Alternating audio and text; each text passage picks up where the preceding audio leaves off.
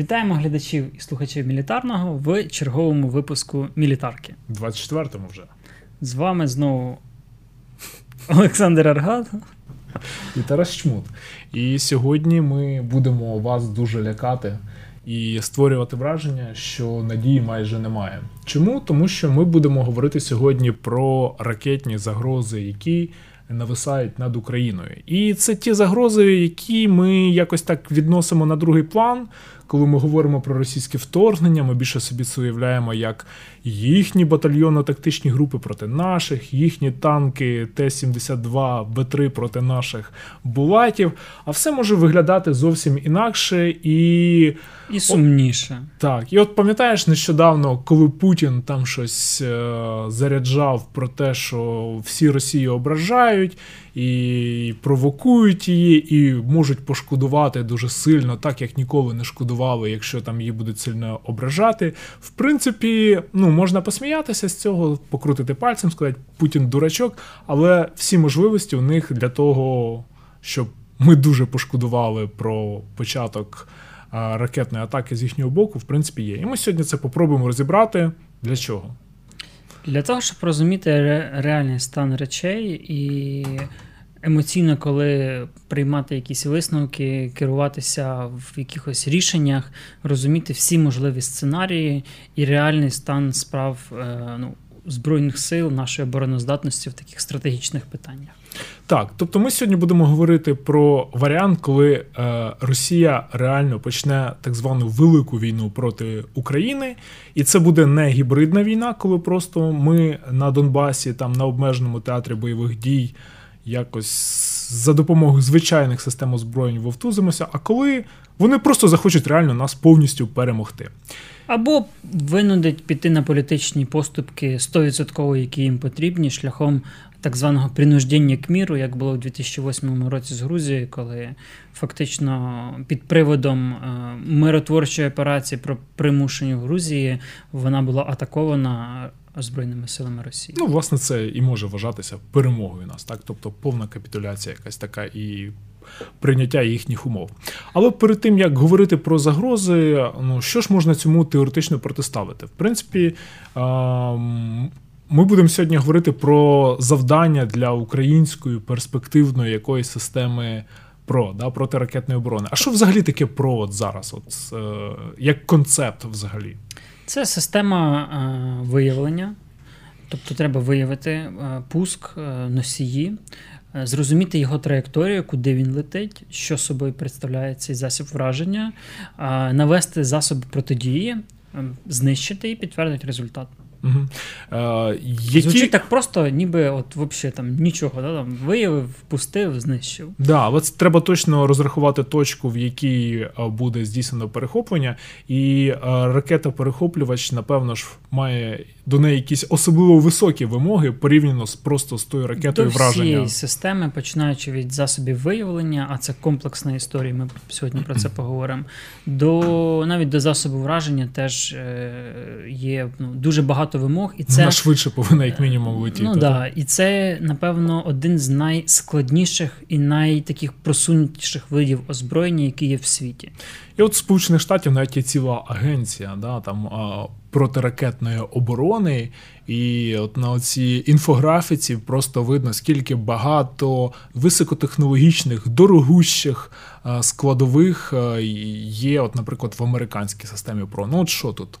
А, Ну, перше, це система виявлення. виявлення. Так, вона комбінована, вона опирається на потужну систему супутників різних. Вона опирається на потужну систему різних різного призначення РЛС наземних, надводних, морських та, Та, безпілотники. безпілотники і системи е, наземні, ну точніше, наземні РЛС, які призначені саме прошні РЛС. Плюс е, в, контексті США це величезний флот есмінців Ерліберг і крейсерів Тікондерога, які оснащені комплексом Aegis Мгм. з ракетами-перехоплювачами SM-2, ну, SM-3, уже SM-6, Вже СМ6, так. так, які призначені, які є універсальними і які складають фактично основу американської ПРО. Ну і вони більше все-таки оця вся махіна розрахована на досить такі ну, примітивні ракети, які там від КНДР, наприклад, да? Ну, спочатку які по балістичній траєкторії летять, так. так? Спочатку це була протидія Радянському Союзу, країнам Варшавського договору.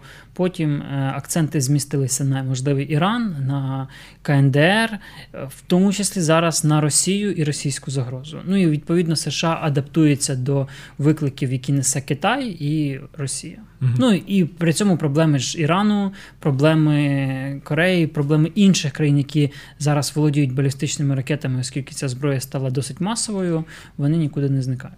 Ну це так круто, коли ти заможний і можеш собі таку систему побудувати. А якщо ти бідний і ти посварився з країною з потужним ракетним озброєнням, то тоді е, війна може виглядати трошки інакше. Ну, перед тим як перейти до розбору того, як це може виглядати інакше, одразу запитання від нашого е, читача. Е, під ніком Конський ТОВ він питає: а які комплекси ПРО взагалі є в Україні? Ну, Є взагалі от саме спеціалізовані комплекси ракетні протиракетної оборони? Спеціалізовані ні, але ну, Ракетна загроза фактично є двох видів: є крилаті ракети, є балістичні ракети. Балістична ракета це щось схоже на ту ракету, яку ми уявляємо, коли говоримо про польоти в космос. Тобто велика олівець, який стерчить в небо і летить по величезній балістичній траєкторії і падає десь. Яку типу можна передбачити? Яку типу можна передбачити, і типу, якщо ти її передбачаєш, перехопити. Відповідно, там велика висота підйому, це можуть бути там сотні кілометрів, ну десятки сотні кілометрів в залежності від відстаней. І вона, відповідно, десь там під умовним кутом 90 градусів впадає. Крилата ракета це щось ближче до літака. Вона тихохідна, дозвукова часто, вона має авіаційний двигун, ну там е, турбореактивний двохконтурний, наприклад. Вона має якісь там крила або аеродинамічні поверхні, які нею керують. Вона має низьку висоту польоту, режим е, огинання рельєфу місцевості, але при цьому може летіти малопомітно там на тисячу, дві, три тисячі кілометрів. Це такий собі безпілотник камікадзе. Ну, примітивно. Примітивно, так. Да. О, так е, що у нас є чи немає?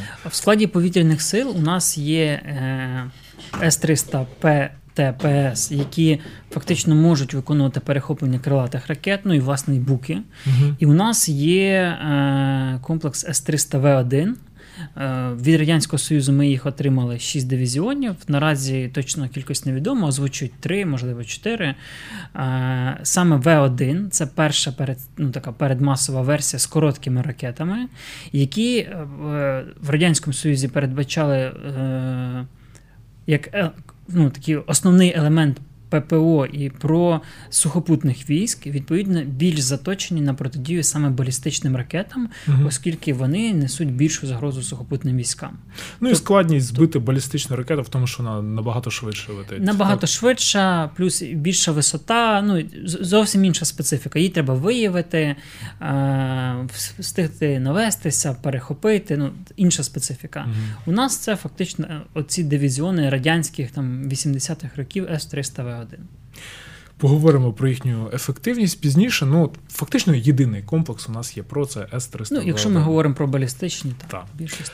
Окей. І от, в принципі, знову ж таки, повернуся до того, що якщо ти бідна країна, то війна з тобою багатої країни може виглядати ось так, як виглядало ряд компаній НАТО проти там близькосхідних країн, типу Іраку або проти там Лівії, або проти Югославії, коли тебе просто беруть і закидують е, сотнями криватих і балістичних ракет, там, наприклад, томагавками. І ти нічого не можеш зробити, просто ну, спостерігаєш, як один за одним вибухають важливі твої об'єкти. Ну, е, дійсно, якщо говорити про Югославію, е, ну або давай так, спочатку Ірак, там доля е, високоточного озброєння була близько там, ну, 10%, то вже в Югославії це було близько 90%.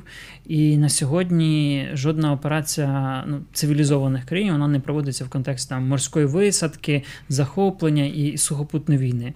В першу чергу ракетними комплексами і авіацією знищується оборона, деморалізується особовий склад і намагається досягнутися перемога без і цивільне сухоп... населення деморалізується. І, сух... і цивільне населення, і е, е, ну, економіко-військовий потенціал таким чином, щоб реалізувати ну, свої бажання, свою політичну там. ну, свій політичний задум. Якщо при цьому потрібна сухопутна компонента, то вона відбувається вже тоді, коли основні сили оборони противника подавлені. Звичайно, тут є своя ціна, і це потребує значної кількості ракет, боєкомплекту. Ну і чим в противника більша армія, чим вона більш потужніша, тим цього всього треба більше. Ну, припустимо, от сценарій там тоді для України, коли там по нас, наприклад, Росія випускає все, що вона може випустити, знищується, наприклад, там гідроелектростанції, теплові електростанції, аеродроми, якісь е, скупчення наших військ, оборонні підприємства, і це все відбувається, наприклад, ну за годину або за дві години. І ми просто опиняємося ну, в іншій реальності. Занадто критичний сценарій. На мою думку, все ж балістичні ракети будуть, е, ну і їх задача це вони призначені більше для враження саме груп військ, тобто це нанесення ударів по аеродромах по вузлах зв'язку, по командних по пунктах, по позиціях проти так, по ППО. В першу чергу це засоби радіолокації, засоби радіотехнічної розвідки, е, скупчення військ на полігонах, місцях розгортання, зосередження на ну, в глибині оборони. По артилерійським складам, базам техніки і озброєння для того, щоб підкосити саме потенціал збройних сил до оборони, в той же час крилаті ракети будуть застосовуватися більш е, по е, ну, економічно-промисловим об'єктам. Це можуть бути залізнодорожні вузли, це можуть бути для того, щоб заблокувати транспортування військ з заходу на схід на південь. Мости. Це можуть бути мости через Дніпро, це можуть бути е, електропідстанції теплові електростанції. Я не думаю, що хтось буде там руйнувати дамби на Дніпрі або атомну енергетику. Ну, Це це якісь, на мою думку, вже ну, межа, яку навіть Росія не перетне. Але при цьому навіть тих ударів, які вона може виконати, може бути достатньо для того, щоб залишити великі міста без електроенергії, а це тягне за собою зупинку ряду там об'єктів ну, інфраструктури, промисловості, транспорту, зв'язку. Плюс важливо, що тут вузли зв'язку Укртелекому, це інтернет, це зв'язок.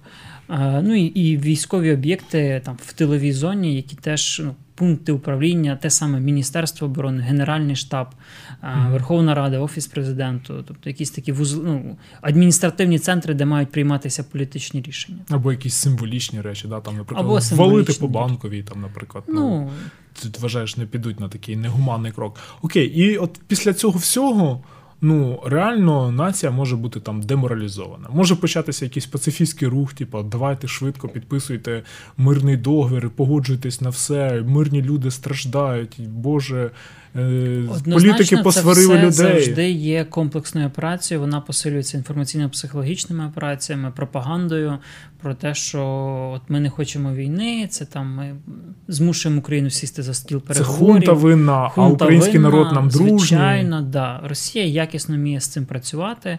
Приклад Грузії, приклад окупації Криму, роботи з окупованими територіями Луганської Донецької області, навіть Сирія, те, що вони там, нібито миротворці і рятують нещасний сирійський народ і офіційну владу. Це все працює в комплексі, але якщо мова йде про захоплення української території, наприклад, південних областей для відрізання нас від моря, пробиття кордону до Придністровської республіки, до окупованих районів Ордло, виходу на Ордло на повністю там Луганську, Донецьку області, можливо, там захоплення Харкова, Дніпра. От той план Новоросії, який ми пам'ятаємо з 2014 року, то, на мою думку, він неможливий без застосування ракетного удару. Е, давай тепер дивитися е, по кожній складовій їхнього ракетного потенціалу, розбиратися, що у них є, і чи взагалі цей план можливий їхніми силами. Отож, е, ми виділили на сьогодні п'ять таких аспектів поговорити про що. Звісно, це не вичерпний перелік всіх ракетних можливостей Росії, але це ну не ядерні їхні такі потужні, потужна зброя. Це іскандери, балістичні і криваті ракети калібри, кінжали, гіперзвуковий ракетний комплекс повітряного базування, і досить такі масові криваті ракети е, для стратегічної Радянські, авіації. пострадянські Х-55, Х-101 і їхні похідні, власне. От, ну і найперше, давай е, поговоримо про Іскандер, да, який є героєм багатьох там жартів, афоризмів, типу не смішіть наші іскандери і т.д. і т.п. Що являє собою цей ракетний комплекс і чому він такий небезпечний за заявою росіян і за тим, як про нього говорять на заході? Ну в цілому як і про будь-яку російську зброю, треба розуміти, що ми знаходимося в пострадянському і російському інформаційному просторі, і е, та інформація, яку ми сприймаємо, вона дуже часто йде з російськими наративами. Тому ми часто думаємо, що от це якась супер нанозброя, якою росіяни на три покоління просунулися за американців. Ясно, що не іміє ще аналогів. 100%. Іскандер це є розвиток радянської ще теми заміни е, тактичного ракетного комплексу Точка, потім ОК, ну і власне ще тих е, скадів е, Ельбрусів, які знаходились на озброєнні. На сьогодні в Росії є 13 бригад, не менше 13 бригад. Одна бригада це 12 пускових.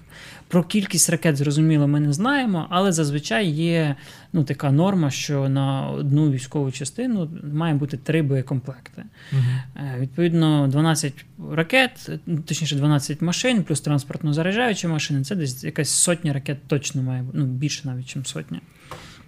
Це те, що що має бути мінімально. Зрозуміло, що це теж розхідний матеріал, і як показує там історія останніх воєн, де активно застосовували, навіть в останній Карабахській війні, там боєкомплекту треба багато, щоб реалізувати свій задум. Як показав досвід 2014 року у нас з точками, то це теж досить витратний матеріал, і їх треба ну, сотні для того, щоб мати можливість повноцінно використовувати кожного разу, коли є потреба. Ну, припустимо, у них в них є. От все-таки, що являє собою ракета балістична Іскандера як о, зброю? Ну, Це ну, балістична ракета е, з твердим паливом з дальністю стрільби до 500 кілометрів. Так як вони заявляють. Так, як вони заявляють, так. Е, зрозуміло, що є питання до точності, до ефективності, що з умовних 100 ракет немає гарантії, що всі 100 долетять і влучать, тільки в будь-якій техніці. Боєголовка там може бути або касетна для знищення якихось групових цілей, наприклад, літаків на аеродромі, або позиції зенітно-ракетних військ, де там ну, декілька десятків машин, позиції радіолока... радіолокаційних підрозділів, або проникаюча для знищення командних пунктів якихось об'єктів в укритті. Ну, про спецбойові частини з ядерними складовими ми не говоримо, бо я не думаю, що мова, ну якби що це актуально, і Росія на таке наважиться. Ну так, про таке не говоримо. Але ну просто як росіяни, як вони пояснюють, що це просто вундервафля. Що цю е, ця ракета вона ну надзвукова, да, вона там 6-8 махів в неї швидкість. Ну це а, балістична ракета, вони всі надзвукові. Вона має форму, яка має там мінімальне ефективне відбиваючу поверхню. Так, так. Е, Там якесь покриття. Так само вона відстрілює якісь. Е, Має системи активної протидії зенітно-ракетним і протиракетним комплексам. Е, знову ж. І в неї траєкторія, яку неможливо передбачити, як навіть типу самим конструкторам. Тому що. Да, ну на словах воно все так, на практиці мало хто перевіряв, а інколи, коли воно доходить до перевірки, то спрацьовує. Тобто ти скептичний так. стосовно цієї. Я вважаю, що це сучасна, хороша зброя, який ми не здатні протистояти. Але я не вважаю, що це там найкращий ракетний комплекс у світі, наприклад. Тобто, це та да, дійсно зброя, яка несе Україні велику загрозу, в першу чергу для Збройних сил. Бо саме вони будуть працювати по Збройних силах. Перехопити нам фактично немає чим. На жаль. Добре. А, Ну тут питають про чи є у них а, система а, РЕП е, на самих ракетах. Системи протидії є. Знову ж, всіх характеристик ми не знаємо. Ракета теж не нова. В процесі експлуатації виробництва росіяни теж її модернізують і доводять. Це нормальний, нормальний підхід до всієї сучасної техніки. Е, тому умовний іскандер там 30-літній, зараз це можуть бути досить різні ракети, наприклад. При тому, що це серійний виріб, масовий виріб, яких фактично всі російські ракетні бригади вони вже перезброєні з точок, перезброєні на іскандер. Скільки е, не знаєш, які бригади озброєні Іскандером, такі, щоб ну недалеко було від е, кордонів з Україною, щоб, наприклад, вони змогли там висунутись на позиції, з яких можна буде вражати вже територію України. Це не має значення, тому що для проведення, якщо мова йде до застосування іскандерів, то мова йде до повномасштабного конфлікту. Якщо мова йде про такий конфлікт, то Росія буде залучати збройні сили з усієї своєї території для його участі, ну для участі в ньому. Тому неважливо, де знаходяться пункти постійної дислокації. Коли треба буде, вони будуть на умовно всій лінії кордону і в Криму. Стягнуться з усієї Росії. Добре, і. Е... Щодо бойового застосування, да, бо це найкращий екзамен для будь-якої зброї, і можна показати, чи справді тим ТТХ воно відповідає. Підтверджено є бойове застосування у Нагорному Карабасі півроку тому. Ось ми зараз бачимо кадри у Шуші, де влучила ракета. Е, як е, стверджують азербайджанські журналісти, от вони от зразки лежать, вони кажуть, що це взагалі був не експортний варіант е, Іскандер Е, а от саме Іскандер М російський. Хоча ну ракета ж ніби одна й та та сама, просто балістична, просто вона там з обмеженими можливостями. От І бачимо, які е, результати влучання цієї ракети по по поверхні, по житловій забудові. Ну, Кудись. Кудись, да. Власне, питання ще щоб стріляти, це те, що ми стикнулися, проблематика, е, з якою ми стикнулися в 2014 році, коли працювали точками, що подекуди не так важливо, наскільки точна ракета, як швидкість і точність отримання цілевказання. У нас були історії, коли точки відстрілювались після того, як там проходило два дня, як давали інформацію. Ну, зрозуміло, що там в умовах сучасної війни там уже не було тих військ. В той же час, коли а, є якісь скупчені військ, і ми можемо оперативно відпрацювати, то навіть не досить висока точність точок інколи достатньо для того, щоб нанести суттєво втрат противнику, особливо коли пускаються одночасно дві-три ракети. А зазвичай саме так працює. Ну, росіяни стверджують, що ніби іскандери там менше метра відхилення може бути. Ну, а от азербайджанські журналісти от кажуть, що вони не розуміють взагалі, чому по цьому кварталу пальнули іскандером, тому що тут взагалі ніяких на той момент, коли прилетіло військ, не було, і можливо цілилися в щось інше, і це було таке ну, відхилення. Ну, Може бути, що вони промахнулись помилились. Може бути, що не точна розвідінформація. Можливо, mm. вони думали, що там щось є. Може бути, що ракета просто влучила не туди або полетіла не так, як треба. Або це був просто якийсь акт відчаю, просто пульнути кудись туди. Таке Ще в Сирії було. вони їх застосовували, і не підтверджений, нібито факт застосування під час війни проти Грузії, коли там в одну військову частину прилетіло щось і рознесло. Так, перші згадки про практичне застосування це 2008 рік Грузія, але теж ну, росіяни не афішують тих історій, які не є їхніми урам перемогами. І інформації про ефективність застосування в Сирії ми теж не знаємо, тому що там і точки працюють, причому точки досить активно працюють. Напевно, росіяни їх просто там дострілюють ті, що в них є, бо подальших перспектив у них немає.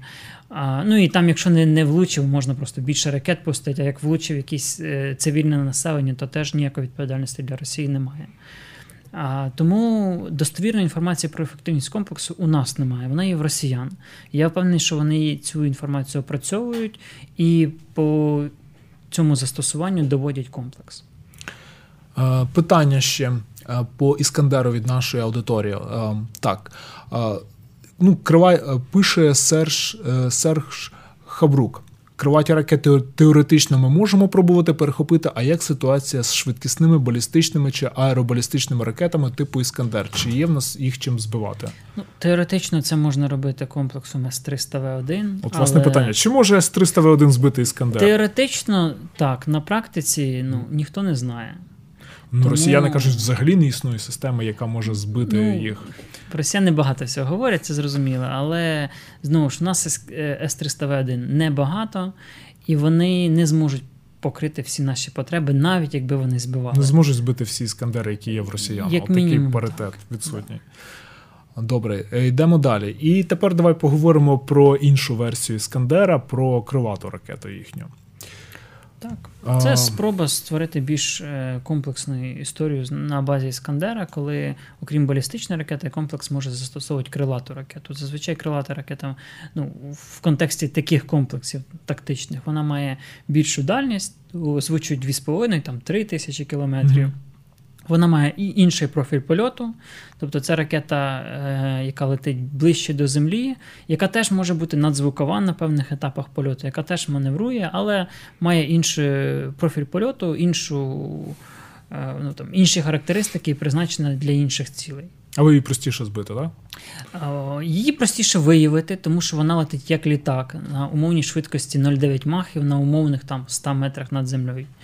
От. Тому її простіше виявити, чим балістичну ракету. Але щоб її збити, ну її теж треба мати відповідні комплекси. Ну і о, росіяни о, е, нібито о, е, намагалися порушити. Е, новою своєю криватою ракетою для іскандерів той договір про ракети середнього і малого радіусу дії. Да, Вони от створили ось таку 9М729. Невідомо, чи вони її продовжують виробляти, чи вони відмовились від неї, і вона нібито. Ну там тисячі кілометрів там може летіти. Ну це все пострадянські історії, які в Росії були там 20-30 років закриті, і після того як Путін перестав бути адекватним останні там років 15, е, Росія почала їх потроху витягувати і розвивати. Власне, всі ці циркони, кінжали е, і і прочі прочі посейдони це все є напрацювання ще якихось тем радянських, які зараз на новій елементній базі намагаються розвивати. Потенційно Іскандер може працювати, ну не потенційно він може працювати крилатими ракетами. Е, чи є в цьому потреба в контексті протистояння України? Я не знаю. Все залежить від наявності. Е, цілей під ці ракети. І далі ми будемо говорити про авіацію. Там, власне, більше, більша ставка пішла б якраз на авіацію, е, не так в контексті кінжалу. А в контексті радянських а, ракет Х-55, які не нові, яких є багато, ну там сотні одиниць, і які теж е, можна випускати що по Сирії, що по Україні. Так, а що по кинжалу? Кинжал це такий, що підвісний авіаційний варіант іскандера ну, балістичного? Він досить схожий. Це гіперзвукова швидкість 10-12 махів, ракета, яка більше призначена для як протикорабельна для знищення кораблів і корабельних з'єднань противника, авіаносних груп. Е, ну, по землі може працювати. В тому числі так. На сьогодні в Росії є там ну, понад одна ескадрилля, там 10-12 плюс літаків Міг-31 К, е, які призначені для ну, як носії виступають. Далеко вони від України. Вони базуються в Ахтюбінську, декілька сотень кілометрів. Від кордону мається від кордону маються на увазі, так, і можуть фактично прострілювати, якщо говорити там Харківський напрямок, Чернігівський угу. напрямок, Одеський, прострілювати ну, чи не всю територію України. Однозначно перехопити таку ракету у нас немає ще. Навіть не заходячи в наш повітряний простір. Звичайно, ну і такі літаки точно будуть прикриватися іншими літаками на випадок чогось. І як поведе західна система ПРО, теж велике питання. І ціль е, літаки міг 31 е, з кінжалами вже я бачив, що навіть випробування проводили і в Чорному морі. Тобто так, вони можливість їх перекидувати літають, в Крим. Вони регулярно працюють, в тому числі на південному напрямку, Чорне море. Е, ну, бо там з ряду причин, чому тут комфортніше, аніж на півночі щось випробовувати, так з радянських часів щось склалось. І да, вони працюють, в тому числі різні там. Ну, ну це зброя не проти України, це зброя проти США, це зброя проти е, якогось світового протистояння. Таких ракет точно не будуть сотні і тисячі. Це дорога зброя, і нею не будуть. Її можуть застосувати як для дослідних е, такої називаємо це експлуатації, щоб перевірити. так, як демонстраційна, ідеологічно, так, але мова не йде про те, що це е, масово кінжалами будуть вибивати українські 40-річні С-300. Добре, давай тоді поговоримо про масовішу таку історію, як криваті ракети калібр морського базування, да, калібр НК, які працюють також проти е, наземних цілей. Ну і почнемо із, ну, з якогось хоча б фану Бо ну, така сумна тема, і от нам просто як подарунок під сьогоднішній ефір, який ми ще на цьому тижні на початку запланували відео, яке сьогодні з'явилось. От, напевно, це і є оця непредсказуема траєкторія да, у виконанні калібра. Хоча є і сумне на цьому відео, те, що ракета не влучила в корабель. Да. Було Це було б дуже епічно, якби е, російська. Е, російський калібр потопив модернізований БПК. Слухай, а може це Собою. просто протичовнова версія, і якби ну вона там далі відпрацьовує як торпеда.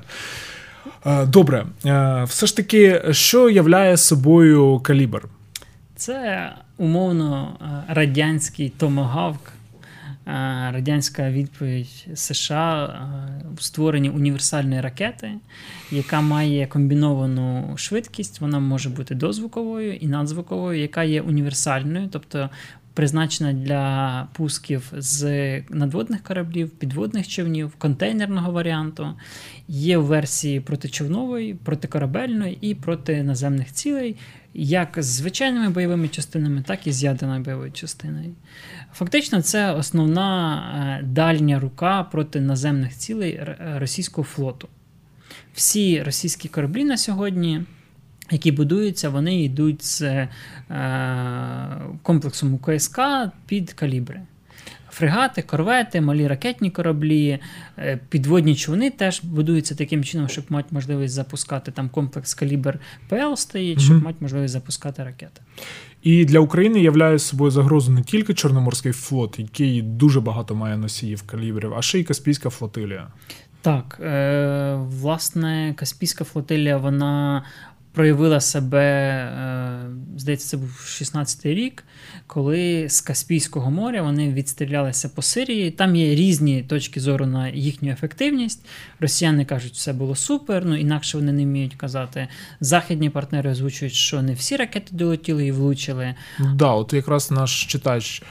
Файний кактус питає, що останнє відео і попередні з 12 року показують нестандартну траєкторію і хлопок в кінці. 26 калібрів вбили стадо баранів в Ірані. Чи не роздуте носіння з тими калібрами? Ну так, це Та може і роздуте. Питання ж в іншому, що зі 100 запущених калібрів 50 та й долетить. Угу. Ну а може й 80. Питання ж в тому, що в Росії Вони кількість є. носіїв збільшується загроза не зменшується. Від того, що це не ніж американська ракета, нам легше не стає. Від того, що США умовно можуть їх перехоплювати без проблем, нам теж легше не стає. І від того, що ну, там, Росія раз виходить, раз не виходить, ну така історія.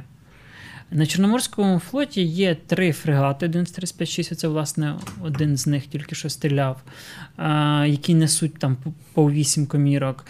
Чотири малих ракетних корабля, та сама історія, шість дизельних підводних човнів, 630 636.3, а також на Каспійському флоті один ракетний корабль і три малі ракетні кораблі. Там всюди по вісім.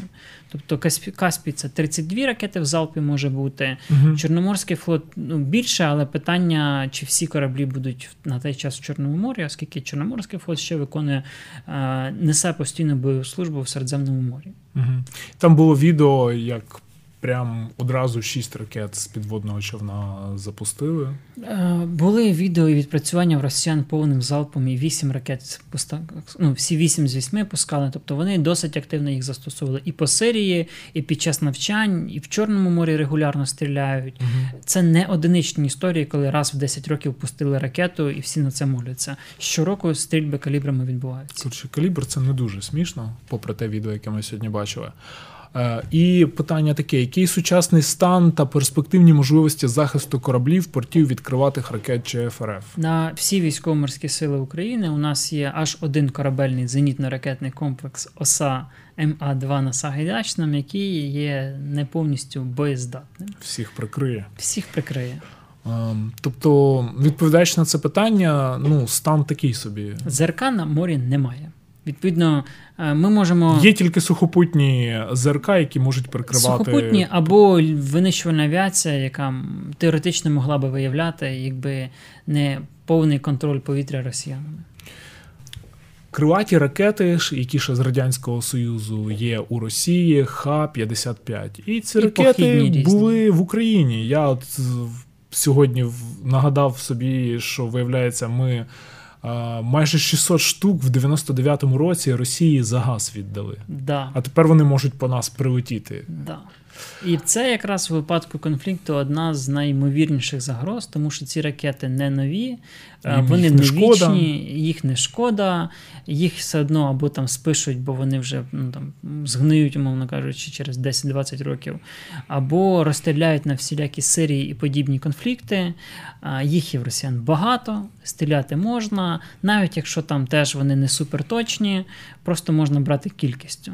І теж не заходячи в повітряний простір України, вони так. можуть їх відстрілювати так. десь там. Так, так же було і в Сирії, коли і Ту-160, і Ту-22 працювали і спокійно собі відстрілювались. Неважливо там, яка ефективність. Е, ну там Плюс-мінус, оці всі е, квадратичні відхилення, це все ну, така суперглибока теорія. Росіяни пустять замість одної, пустять три, з трьох одна да й влучить.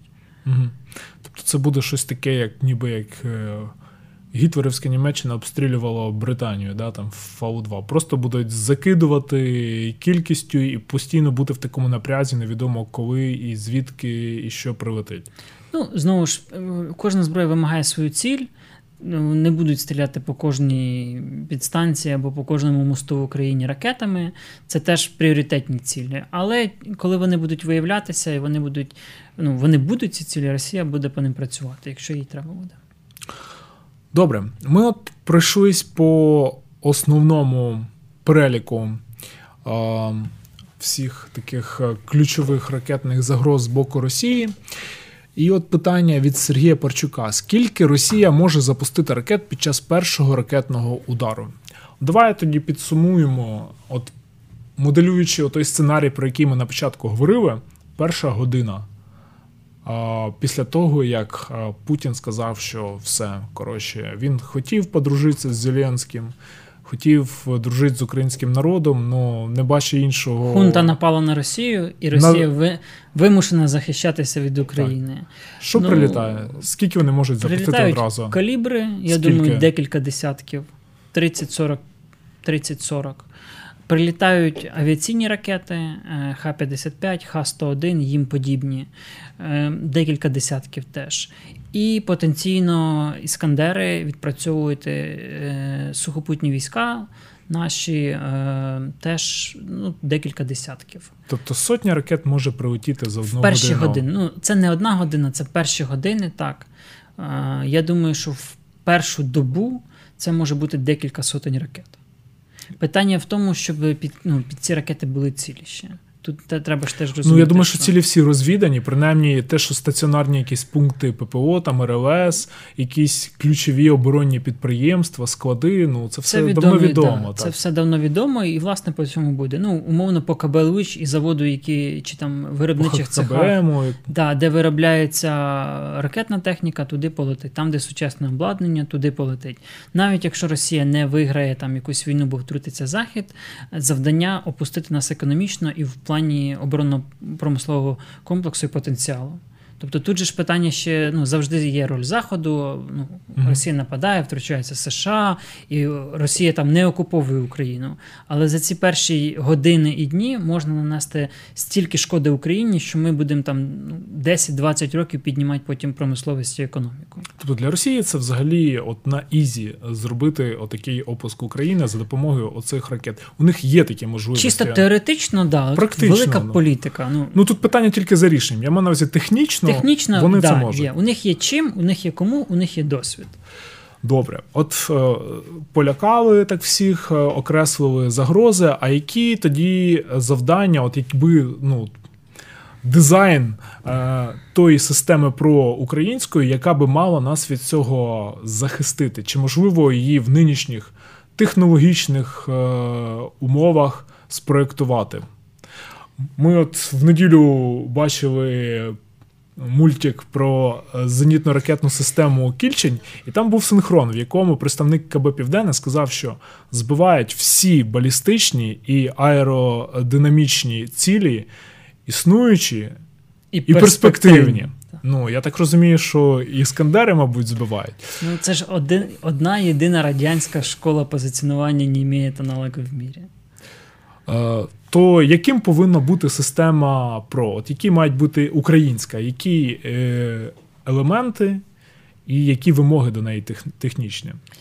Це настільки складна історія, що я не певен, що Україна наразі здатна потягнути створення або закупівлю системи ПРО.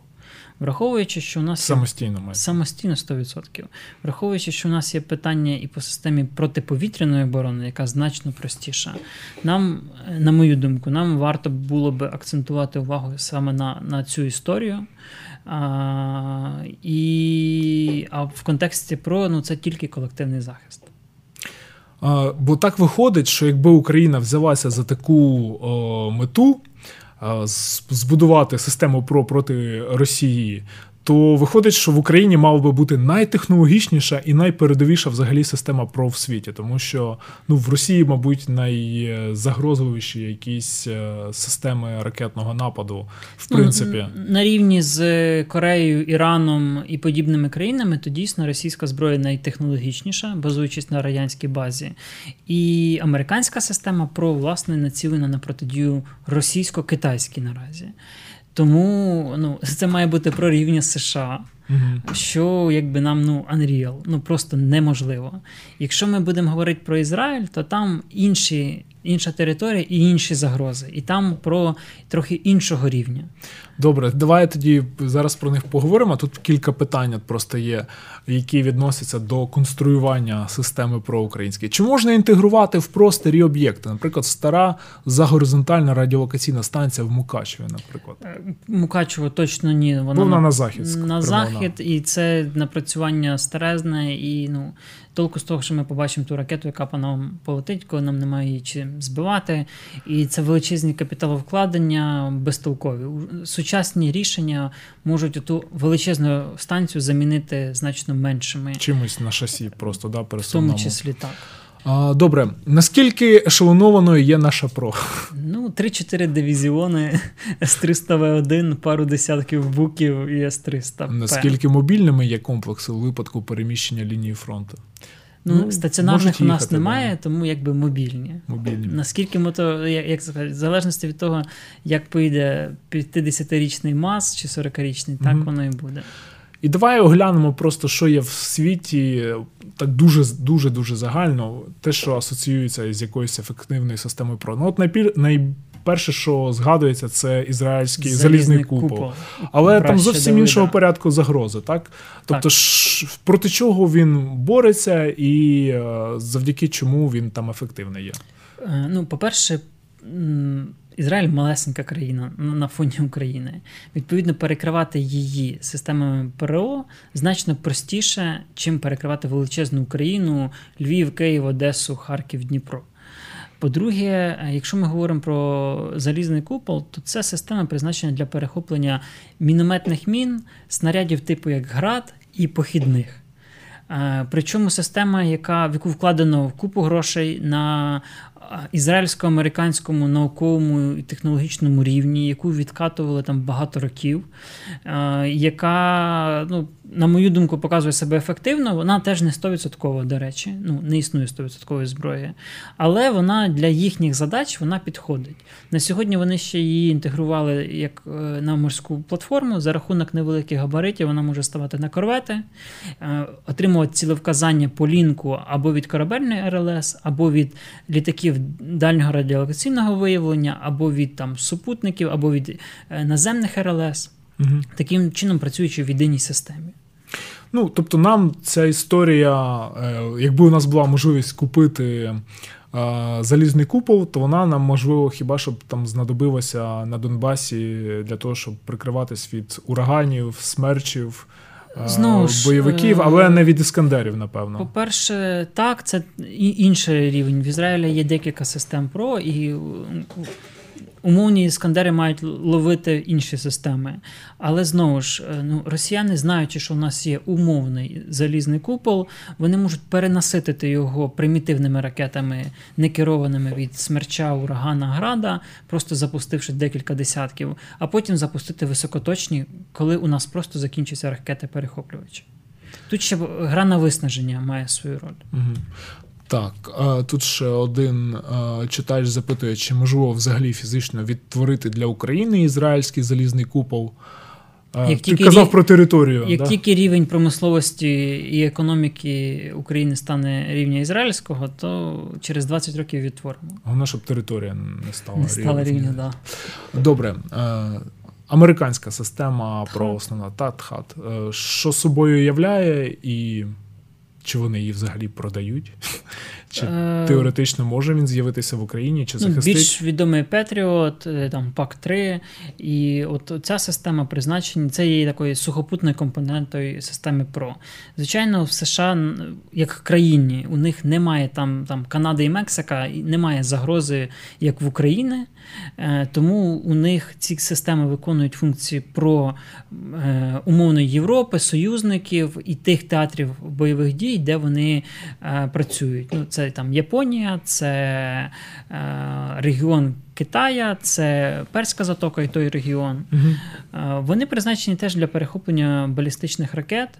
Як показує там Саудівська Аравія і їхні конфлікти, що Петріот, що Тхет не завжди спрацьовують так, як треба, але тут дуже багато вхідних і до навченості особового складу, і до готовності комплексів донесення чергування, і до радіолокації, і до тактики застосування противником. Ну тут тут це система з багатьма вхідними, і я б не ну бо росіяни розказують, що там Петріот це повна лажа, вони там не працюють і безтолково комплекс. Це не так. Американці теж не дурні, вони це все аналізують, доводять. Е, це система, яка виконує свою роль. Американське ПРО це в першу чергу кораблі, які виконують, е, ну, які не допускають появи цих ракет ну, загрозливих до до території США. Ну, поки ж ніхто не перевіряв. Ну, да? Да. Добре, ну от є ще Петріо, да, теж який має ракети з функцією саме ПРО. Так. Є сенс їх купувати. Дуже складне питання, і там порядок сум, дивлячись на досвід там Польщі і інших країн, там порядок сум настільки великий, що, на мою думку, за ті кошти ми можемо створити стільки умовної вільхи, грому і інших ракет, що хай росіяни бомблять нас, а ми будемо бомбити їх.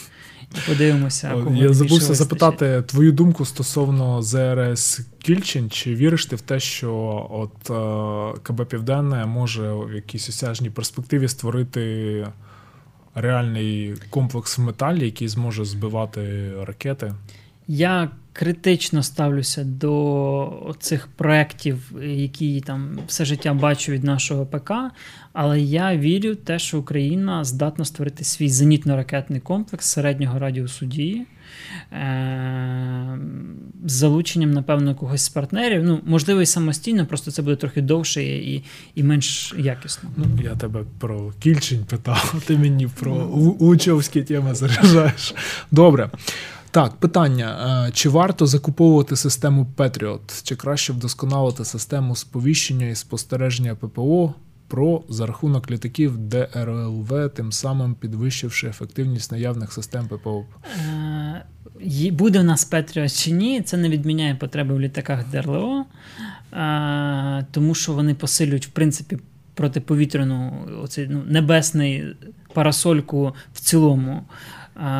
Ну, Петріот чи ні, це дуже це питання ціни. Ну там величезна ціна. І я не певен, що ми самостійно здатні її потягнути економічно. Плюс 2-4 батареї, які прикривають Київ, умовно на 100% навіть не відміняє потреби прикривати інші об'єкти, інші міста. А, І це просто за рахунок кількості цих об'єктів потрібно ну, десятки систем. А ми не можемо собі це економічно тобто, дозволити. Ну, ми От ти кажеш, економічно не можемо собі дозволити. От, е, Тобто ми підходимо до тієї думки, що е, розбудовувати систему ПРОД в класичному розумінні, що от ми беремо і повністю накриваємо всю нашу територію, і жодна ракета не пролетить. Це теоретично і технологічно можу і можливо, але економічно це взагалі непідйомно. От, наприклад, американці на цьому тижні зробили ще один там. Е, пуск нового свого е, ракети нової ракети перехоплювача. І е, це була нагода повідомити вкотре, що вартість їхньої програми просто розробки е, там 18 мільярдів доларів. А Розробки потім, 18 з... мільярдів доларів на хвилиночку. Да, А потім ще закупівля. Тобто, в принципі, це можливо не зовсім наш шлях. Тоді інше питання: а чи можна щось протиставити? Асиметричні якісь е, заходи ракетним загрозам, або якісь гібридні. Що натомість? От, до речі, тут питання в тему від Максима: чи є сенс грати в потужний захист, коли в Росії так багато калібрів, іскандерів і т.д.? Може краще грати від паритету сил в наступі? Я за вільхи, грім ствольну артилерію. І це, на мою думку, прям може бути офігенно круте рішення для нас. Створити систему ПРО, яка перекриє повністю повністю всю територію, всі об'єкти, ми не зможемо. А створити таку кількість ракет е, масових, дешевих, які у відповідь мова не йде про ядерні об'єкти, мова йде про звичайні об'єкти, промислові, економічні, які у відповідь полетять в Росію по Криму, по всій території глибині там ну, декількох тисяч кілометрів. Е, абсолютно можливо для нас. Крилату ракету ми здатні створити, балістичну ракету ми здатні створити. Е, ну там РСЗО і так далі, теж якби питань це дешевше, немає. Так? Це значно дешевше, це значно масовіше, і це буде відповідь, що окей, ви б'єте нас, у відповідь летить те саме, умовні ті самі українські Іскандери, да, Грім 2, умовно те саме український Коршун Калібр, е, і інші там наже ж є напрацювання і по, гіперзвукових ракетах, mm враховуючи, що там якісь оновлення авіації, цього всього потенційно, ми можемо просто зробити загрозу для Росії і її економіки настільки високою. Ми то програємо, але вони отримують такі збитки, що будь-яке подальше змагання з США, Китаєм за якісь там домінування, ну його не буде. Тобто підвищення ставок в грі. Відповідь на цей на кадри е, з плачущими українцями, так які там над пораненими. Е, стоять. Просто Росія повинна розуміти, що вона отримає такі самі кадри там з Вороніжа, з Москви. Ростов, ну Москва навряд чи, але Що, Ростов... Скільки там, в принципі, це менше тисячі кілометрів. Але там є потужна система про саме про протибалістичних ракет з ядерної бойової частини і так далі. А-135 і сучасніші версії, якщо не помиляюсь. Е, ну, Про це мова не йде, але ну, в Росії вистачає об'єктів міст військових частин тому числі по яких можна спокійно наносити удари у випадку їхньої агресії. Питання, щоб це цей паритет був. Ще які інші можуть бути гібридні кроки? Наприклад, ну, зробити так, щоб це було економічно невигідно вистрілювати дорогі ракети. Не знаю, якась там тактика миттєвого розосередження, але для цього треба, наприклад, система раннього виявлення там ракетної атаки, якийсь алгоритм відпрацьований, як всі діють, виїжджають, там полишають свої позиції. Воно ж не за секунду прилетить ця ракета. Да, але це і не години, і не дні. По-перше, це в цілому перехід збройних сил на більш мобільні організаційні структури, більш автономні. Це те, до чого зараз американці доходять. Більш самодостатні, це збільшення там кількості аеродромів, це тому числі маскування, це в тому числі е, створення макетів техніки mm-hmm. і умовні там аеродром, на якому ще вночі були міг 29 а зранку там надувні макети, які світяться так само, і туди летять ракети, і таким чином росіяни дорогі ракети витрачають на наші дешеві макети.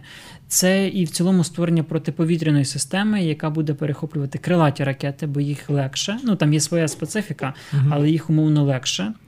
І на майбутнє створення ну, е, розгортання не повністю системи ПРО як такої державної, а на рівні сухопутних військ для прикриття саме військ. Ну, тобто, і Київ. умовно С-300В1 новий, угу. е, ну західний, назвемо це так, які ну, сучасні всі, ну там чи не всі, а відповідні зенітно-ракетні комплекси вони можуть перехоплювати балістичні ракети там 10, 20, 30 кілометрів від себе, але можуть це робити. Тобто ми зараз маємо визначитися от з цим шляхом свій комплекс ЗРК чи західний, і далі вже розвивати цю тему. Останнє питання, Тарас. І що взагалі в Генштабі, наскільки ти знаєш, думають, чи взагалі такими проблемами переймаються, як от саме протиракетна оборона, що з цим всім робити, паритет? Е, ну... Чи там більше все-таки якимись питаннями переймаються більш традиційних там озброєнь і приземленіших загроз? Більш традиційні, приземленіші загрози. І є думка, що в росіян не так багато сучасних ракет, їх на нас не вистачить. І... Типа то на Новий год, да? Да, то на Новий год. Да, да, да, типу того. Тому по тих тенденціях розвитку Збройних сил ми виходимо не з сценарію великої війни, не з сценарію повноцінного протистояння Росії як ну, потужної світової держави, а сценарію, от так як ми зараз воюємо, і так як ми воювали в 2014 році. Угу. Ну і в принципі, ще така думка, що, мабуть, є такий сенс, щоб дипломатія працювала, і не доводити до того моменту, щоб у Путіна, в принципі, падала клямка, щоб перевіряти, а є у них ракети чи немає. Тобто, поки Це є для нас рішення, дійсно. поки є можливість якось стримувати економічно, не дипломатично. конфлікт, щоб не перевіряти і точність калібрів, і дальність стрільби іскандерів, і кількість авіаційних кінжалів. Ну, поки що виходить. Добре, ну що ж, це був 24-й епізод мілітарного подкасту. Ми дуже дякуємо всім, хто на нас підписується. Після того, як подивився епізод і не скіпнув далі, а взяв і підписався, тому що якось. Підписав друзів, маму, тата, всі. Та хоча б всі ті, хто дивляться, що підписувались, тому що там епізод можуть подивитися 100 тисяч, а у нас поки що тільки от станом на цю секунду 17 тисяч 200 підписників. Якось нестиковочка. Треба 20. Мінімум. Ну і дякуємо традиційно всім нашим патронам, яких стає поступово все більше. Е, Кожне приєднання до нашої спільноти нас дуже тішить, надихає, переконує в тому, що треба робити це все далі і якісніше. Ну і дякую всім тим, хто читає мілітарний. У нас в цьому місці буде знову рекорд по переглядах, Да. і ми про це прозвітуємо. Ставте питання і пишіть вашу позицію про те, чи треба розвивати систему ПРО е, українську або західну, чи робити ставку все ж таки на ударний потенціал для того, щоб Росія розуміла, що в випадку конфлікту на неї полетить така ж сама кількість українських калібрів, іскандерів і кращих ракет. Ракетний щит чи меч? Ваш вибір. Щасливо!